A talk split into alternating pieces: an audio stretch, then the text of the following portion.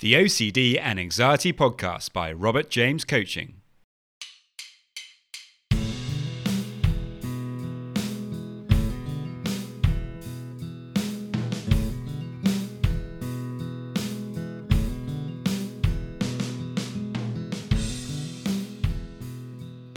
Hello, and welcome to the OCD and Anxiety Podcast, where we explore how to have a more positive relationship with anxiety disorders taking back control so that you can start living the life you choose and not the one chosen by your fears.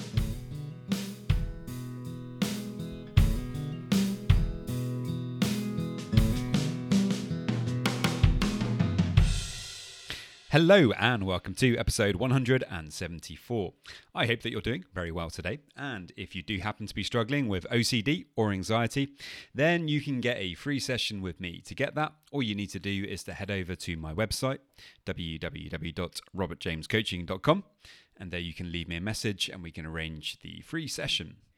Now, in today's podcast, we are going to be looking at uh, a question I think is very difficult for many people uh, with OCD, and that is is it my fault that I'm struggling with this? Um, is it related to to a kind of weakness that I have, or you know, is it a flaw in my personality? And if we're, if we're not careful, these kinds of these kinds of questions can really uh, cause us to struggle a lot more. Um, you know, it's really related to to this kind of lack of self compassion that so many people with OCD struggle with. So today we're going to be taking a look at this and uh, and how you can kind of let go of that question. Um, if you like the podcast, it would be amazing if you could follow and like on Instagram. My Instagram handle is at Robert James Coaching uh, UK, and if you could also subscribe on your podcast app of choice. Uh, that really helps as well. So there we go, guys. Uh, I really hope you enjoy. If you have any questions, then uh, do please let me know. Many thanks.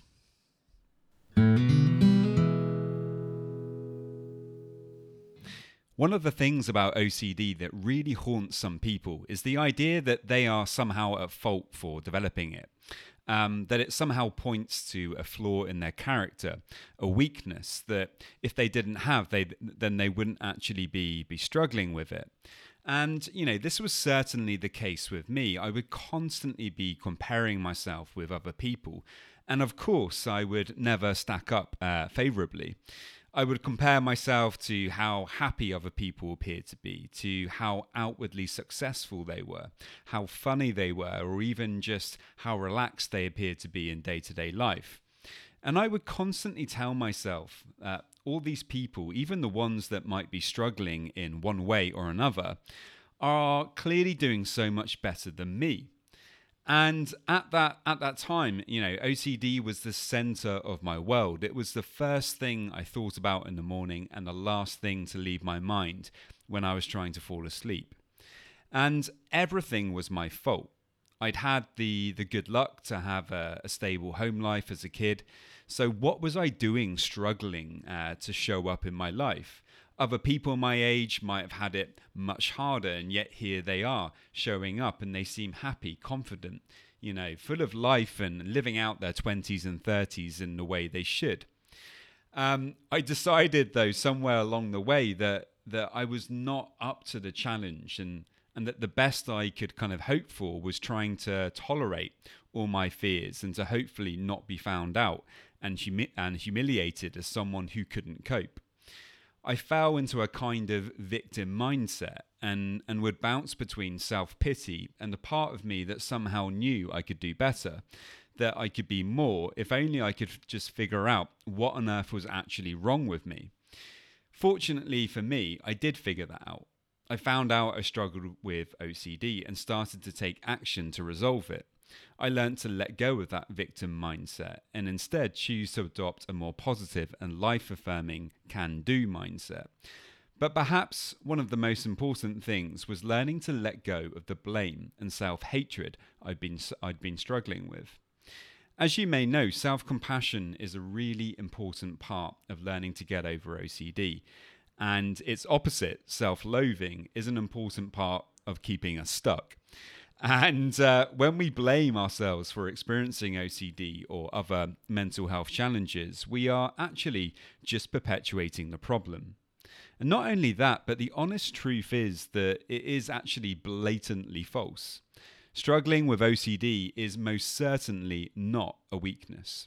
Generally speaking, it might mean that you are more sensitive, that you experience more anxiety than, than others, and that your attention and focus are more easily taken away by unhelpful thoughts. But this is almost always because of two things nature or nurture. Now, some people simply have um, more of a genetic predisposition towards anxiety and worry they seem to have a very active amygdala that, that signals threats even when they may not actually be present. Sounds familiar, right? and, uh, you know, or maybe you have a parent or a grandparent who struggles with similar issues and it seems to run in the family. Others, though, may have developed OCD as a, a, a consequence of their environment. Uh, perhaps you grew up in a volatile home with a lot of anger and arguing, Perhaps you experienced some kind of abuse. Perhaps you, you weren't valued or treasured, or perhaps love was only given conditionally. It may have even started in response to what are sometimes referred to as traumas with a small t, things that may have happened to you that wouldn't be thought of as a major trauma, but that perhaps could have been incredibly difficult to deal with at the time. All of these things and more can contribute towards a maladaptive attachment style and a propensity towards fear and anxiety. When we see the true causes of OCD, we begin to realize that it has nothing to do with weakness or a lack of effort, but that rather it's a coping mechanism for dealing with severe anxiety. Perhaps at some point in your life when the anxiety was too much, you use compulsive behaviors as, as a way for you to deal with it, which, you know, is actually quite smart. But unfortunately, in the long run, it doesn't work and we, we wind up with OCD. When we truly understand this, it can help us to let go of some of that blame that might be holding you back.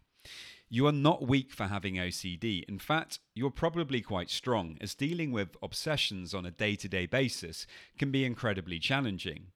Try to bear this in mind that the stories we tell ourselves will determine how our life pans out. If you're telling yourself a story of weakness and unworthiness, see if you can reflect on that and change it. Journaling with this can be incredibly helpful as writing things down helps us to see lies more clearly. Keep reminding yourself of nurture and nature. These are the real reasons for OCD, and reflecting on that can help you get unstuck. So there we go, guys. Um, I really hope that you enjoyed. As always, if you have any questions, then do please let me know and many thanks. Just a quick reminder that if you want to get a free session, all you need to do to get that is to head over to my website, www.robertjamescoaching.com. And there you can leave me a message and we can arrange the uh, free session.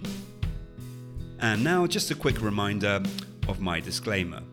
Any information that you view on my website, Instagram page, Facebook group, or anywhere else online or any information that you listen to on the podcast is for informational purposes only and is not intended to be a substitute for actual medical or mental health advice from a doctor, psychologist, or any other medical or mental health professional.